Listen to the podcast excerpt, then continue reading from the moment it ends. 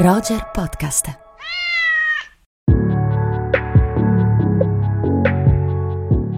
Amiche, amici di Roger, bentornate e bentornati. Siamo qui in Rubik, come sempre il nostro podcast di cinema e come sempre con me c'è Andrea Chimento. Ciao Simone, ciao a tutti. Ciao Andrea, buongiorno. Oggi siamo pronti a varcare la soglia del multiverso o del ragnoverso, come preferisci. Siamo prontissimi, siamo prontissimi, anche siamo anche pronti a essere impallinati da magari da qualcuno che ci attaccherà perché magari faremo qualche errorino, ma ci perdonerete.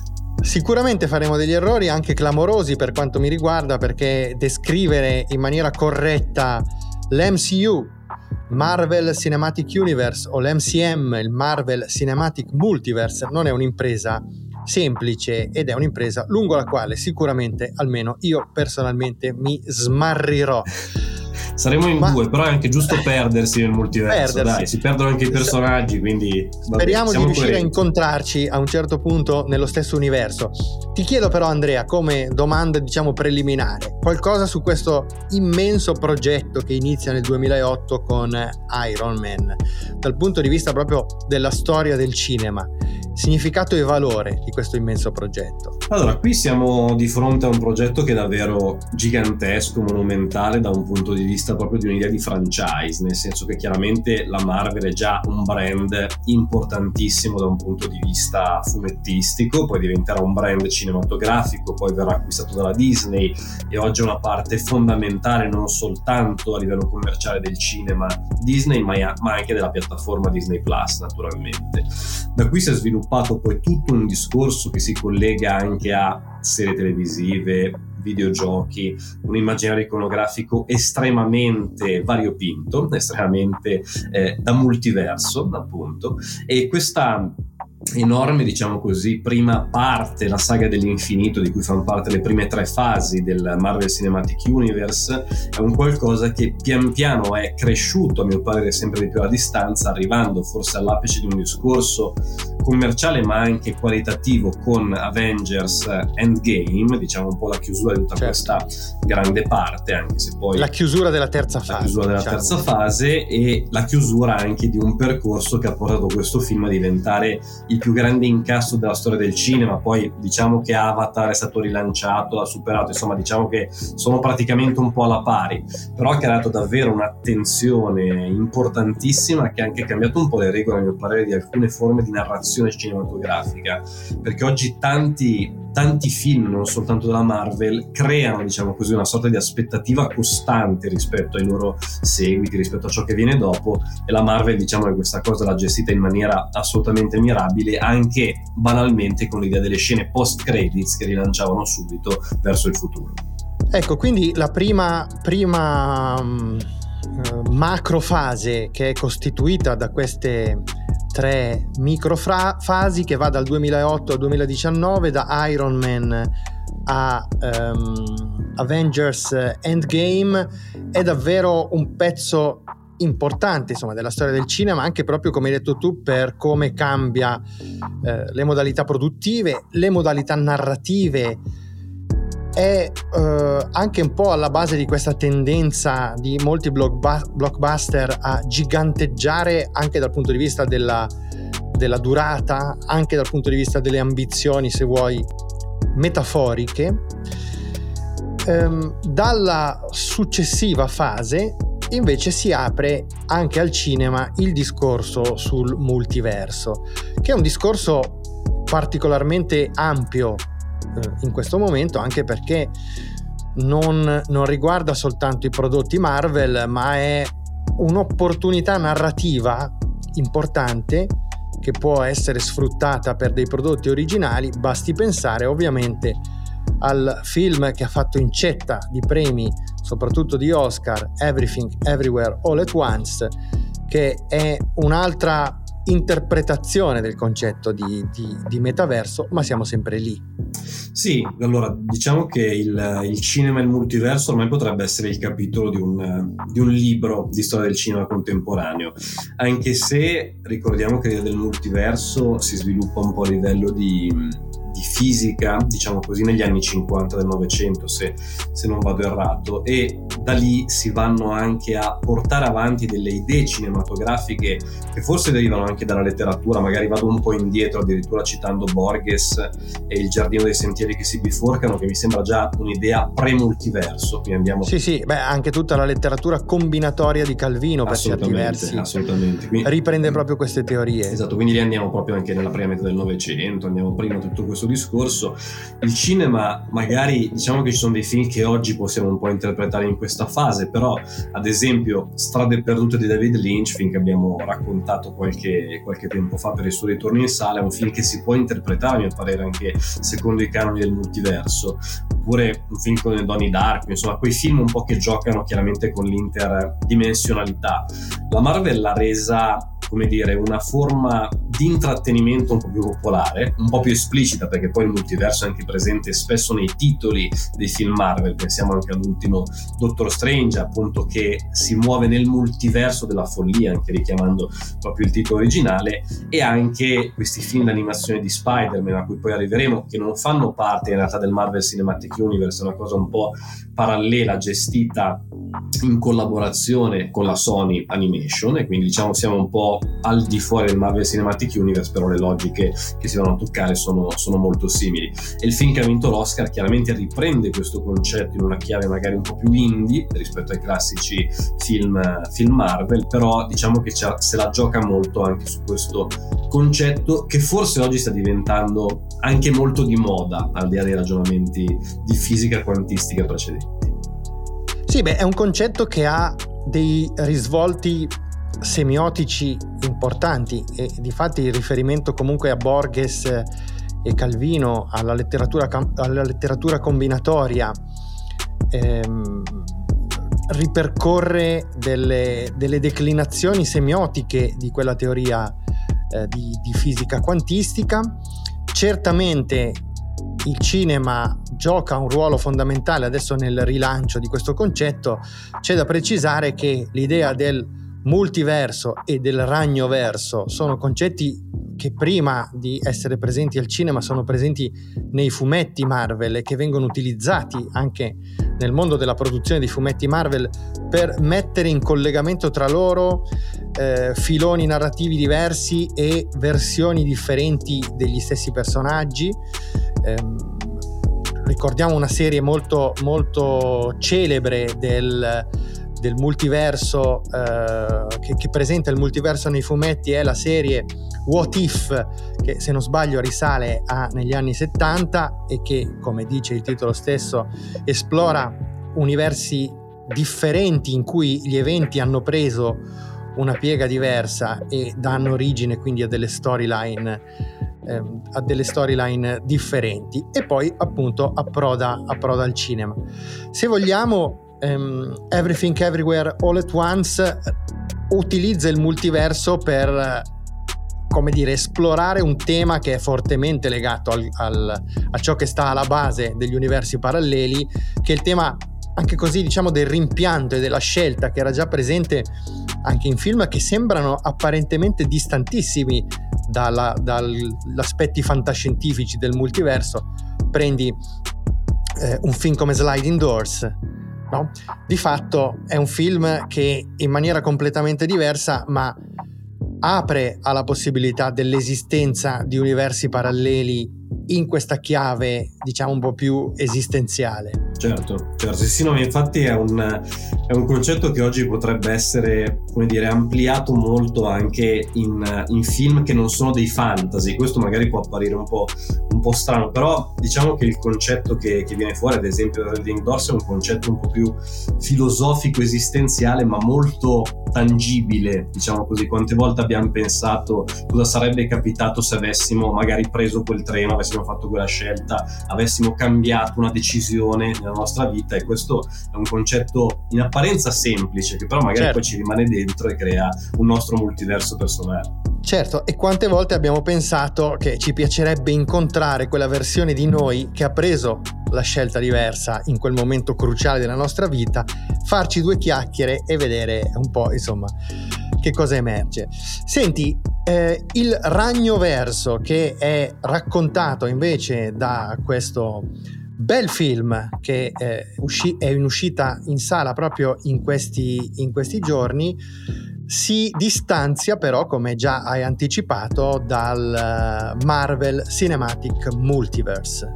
Esatto, qui siamo diciamo in un progetto che chiaramente va in maniera un po' parallela anche perché ci sono delle citazioni presenti in questo nuovo film d'animazione anche che richiama il Marvel Cinematic Universe quindi siamo direttamente in contatto è la coproduzione certo. sempre con la Marvel quindi diciamo è proprio un po' fuori da, quella, da quell'elenco se lo troviamo anche banalmente su Wikipedia di film che fanno parte del Marvel Cinematic Universe è un po' fuori dal canone dal diciamo. canone ecco come direbbe giustamente la Disney giusto per ripartire da loro esattamente fuori dal canone ecco qui c'è, un, c'è innanzitutto un film del 2018 che in italiano italiano si chiama Spider-Man Un nuovo universo, un film che diciamo nel titolo originale già ci richiama il ragno verso perché Spider-Man Into the Spider-Verse e qui sostanzialmente cosa succede? Abbiamo come protagonista un, un adolescente un adolescente tra l'altro di origini eh, tra l'afroamericano e l'ispanico, diciamo così a seconda un po' dei due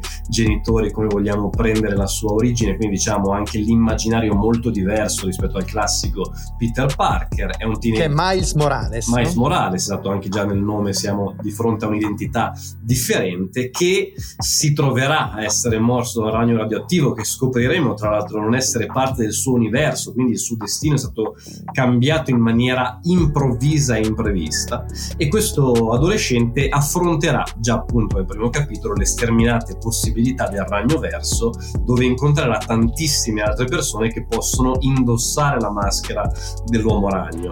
Perché è così forte questa questa idea, chiaramente anche qui tratta da una serie a fumetti, è dello Spider-Verse, appunto nota come, come ragno verso, quindi la base fumettistica c'è sempre. Perché è così intrigante a mio parere questo concetto? Perché è come se noi dicessimo che Spider-Man, uomo ragno, può essere chiunque di noi. Chiunque, certo. Non è solo Peter Parker, può essere appunto un ragazzo ispano-afroamericano, può essere una ragazza, può essere un personaggio che arriva da tutt'altra parte del mondo, può essere una figura completamente diversa dall'immaginario. Quindi questo mi sembra che sia sia vincente a livello commerciale anche perché porta un'immedesimazione, un'empatia molto grande a un pubblico assolutamente ampio ed eterogeneo. Questo era diciamo il primo capitolo della chiamiamola così, della saga di Miles Morales, che poi è eh, approdata anche in ambito videoludico con un videogioco davvero strepitoso eh, dedicato appunto a questo personaggio e al, e al ragno verso e adesso arriviamo al secondo capitolo. Arriviamo al secondo capitolo, sì che poi magari sarà anche il nostro consiglio della settimana, ma intanto iniziamo un po' a dire come questo secondo capitolo Across the Spider-Verse, innanzitutto non preoccupatevi che il finale non sarà un finale, lo diciamo subito, anche perché non è stato così tanto specificato, forse in maniera un po' forbetta, in Italia che è un film diviso in due parti. La seconda parte, Beyond the Spider-Verse, uscirà tra un anno, quindi il film viene proprio troncato come fosse un albo a fumetti in due parti, a un certo punto, con un finale che altro che cliffhanger, altro che insomma, modalità da serie televisiva, siamo davvero a un momento cruciale che si interrompe, quindi questo lo diciamo per non far agitare gli spettatori, perché io l'avevo un po' dimenticato quando l'ho visto, mi sono incazzato, quindi cerco di preservare altre persone. A parte, questa, a parte questo discorso sul finale, è un film che gioca molto con la fantasia e la creatività e l'estetica con tantissime forme d'animazione differenti ed è un film pieno appunto di riferimenti al Marvel Cinematic Universe, è un film che alza molto l'asticella a mio parere sia narrativa che stilistica del, dell'idea del multiverso e dell'animazione in generale anche più del film precedente, questo è un film che io ho addirittura preferito rispetto al già buon eh, lavoro del 2018 ed è un film che mi sembra anche estremamente divertente e che sia credo una delle creazioni dell'universo Marvel in generale più riuscite in assoluto.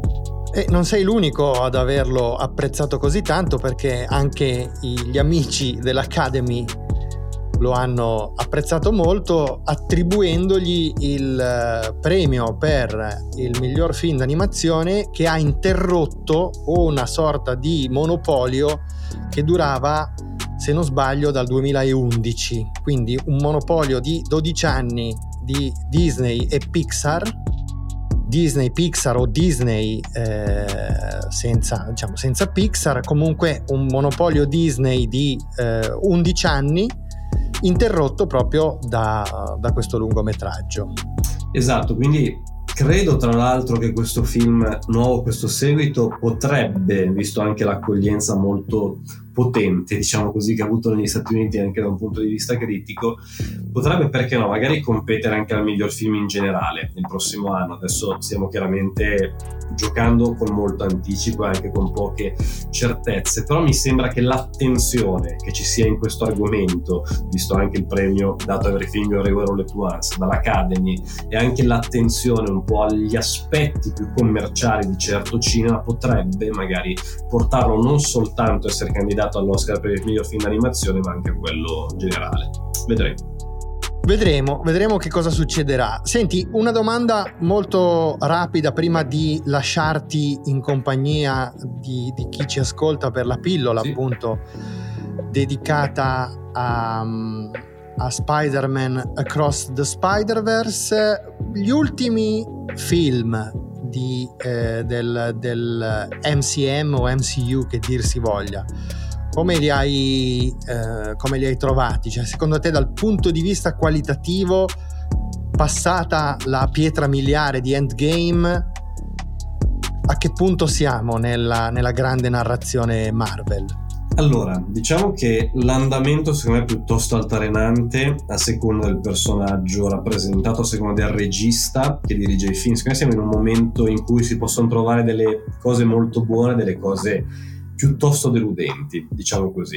Ehm, a me sembra che l'andamento sia spesso collegabile, ripeto, ai personaggi, ma perché? Perché mi sembra che gli ultimi film di Spider-Man, anche quelli in live action, abbiano decisamente un passo più ritmato, più divertente, più dinamico rispetto a tante altre pellicole in cui magari manca un personaggio così tanto forte e riconoscibile. E questo vale anche per il Doctor Strange, in cui tra l'altro Spider-Man c'entra e mi sembra una figura appunto molto rilevante, tant'è che il Doctor Strange nel multiverso della follia credo sia un film anche più riuscito del precedente, così come Spider-Man No Way Home, che tra l'altro è un film che gioca in maniera molto aggressiva col multiverso, sia un passo avanti rispetto agli Spider-Man precedenti della, della nuova saga diretta da, da John Watts. Quindi ci sono personaggi che conosciamo, che amiamo, il film funziona questo vale anche per l'ultimissimo film del Marvel Cinematic Universe Universe che è Guardiani della Galassia, volume 3 Guardiani della Galassia che io apprezzo decisamente, mi sembra una trilogia tutta quanta riuscita, mentre invece molto meno riuscito è ad esempio il film sugli Eterni che mi convince molto meno, il film su Ant-Man che è un personaggio meno, meno efficace, meno riuscito di altri, l'ultimo film di Thor, ecco questa è una saga che a me piace molto meno, seppur il personaggio sia, sia forte, però mi sembra che abbia preso una piega davvero un po' troppo 80s, perché va bene insomma la moda degli anni 80, ma c'è anche un po' un limite che forse dovremmo, dovremmo darci, e, e un po' su questa scia invece altalenante Black Panther, Wakanda Wakanda Forever che è un film secondo me con dei bei pregi con anche qualche caduta magari si posiziona un po' in mezzo a tutto questo, a tutto questo discorso.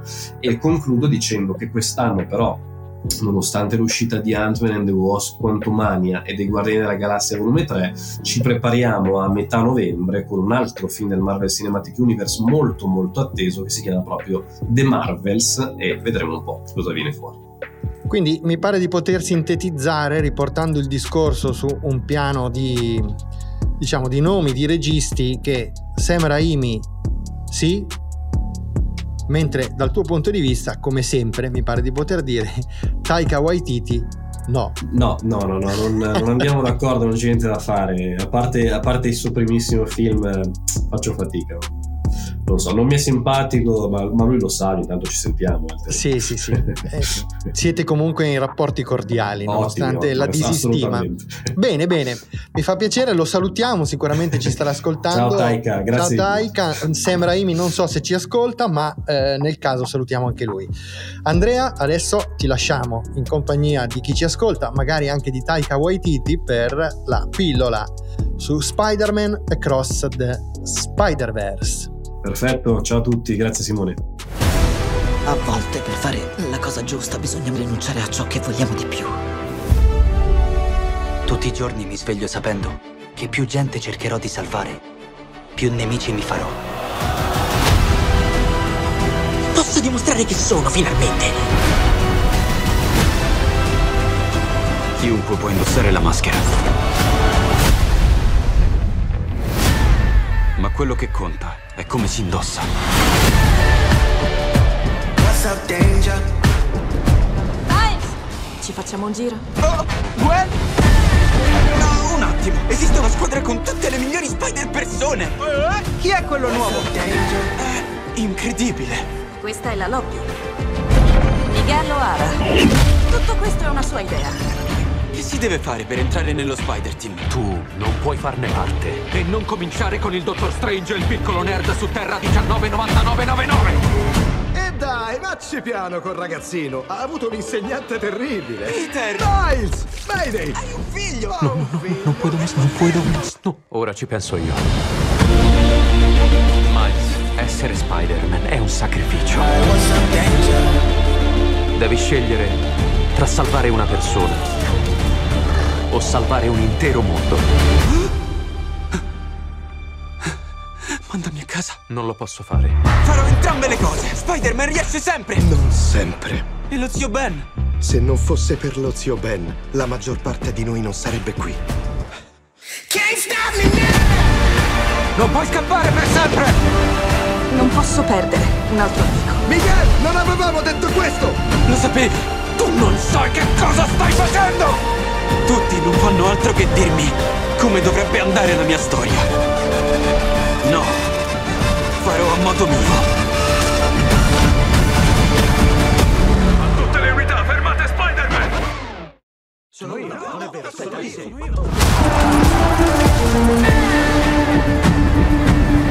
Allora ho guardato mio zio e... Dunque, vediamo. Era morto? È uscito in sala il secondo capitolo di questa particolare saga di uno Spider-Man animato, uno Spider-Man che nasce, diciamo, da un'idea chiaramente di base fumettistica di un personaggio, di un adolescente di Brooklyn con papà afroamericano e mamma ispanica, Miles Morales, che verrà appunto da un ragno radioattivo che non appartiene al suo universo. Da qui si sviluppa una nuova idea di Spider-Man al cinema, un'idea che si collega alle tante identità che il multiverso può anche offrire al personaggio dell'uomo ragno. E Spider-Man e Cross the Spider-Verse, a mio parere, è un film ancora più riuscito, più divertente, di maggiore intrattenimento rispetto al film precedente del 2018 che si chiamava Spider-Man Un nuovo universo. Qui gli Spider-Man sono tantissimi, così come sono tantissime le dimensioni messe in campo, così come sono tantissime le forme estetiche, narrative, stilistiche, formali, grafiche che sono rappresentate. Questo è un film che è davvero una sorta di girandola di colori, di emozioni, anche perché è un film decisamente toccante e commovente. Come sempre quando c'è di mezzo Spider-Man ci sono tanti addii, tanti arrivederci, tanti saluti e tante anche forme di elaborazione del lutto simboliche o meno che siano. Questo mi sembra un film che alza molto l'asticella dell'estetica dell'animazione contemporanea, rappresentando anche un'animazione vintage per certi versi e più d'attualità per altri. Questo è un film davvero che va vissuto in una maniera molto esorbitante, a mio parere, quasi esasperata nella sua forma narrativa, così tanto anche caotica, ma volutamente caotica ed esasperata. Quindi penso sia un film a tratti anche entusiasmante, a costo che si sceglie si opti di poter salire su questa grande giostra che è questo film molto molto bello, a mio parere. Preparatevi che non avrà una conclusione nel finale perché è un film diviso in due parti. Aspettiamo quindi poi il secondo capitolo Spider-Man Beyond the Spider-Verse tra un anno circa, quando appunto avremo la conclusione di questo progetto che davvero mi sembra molto interessante e ripeto, di grandissimo intrattenimento.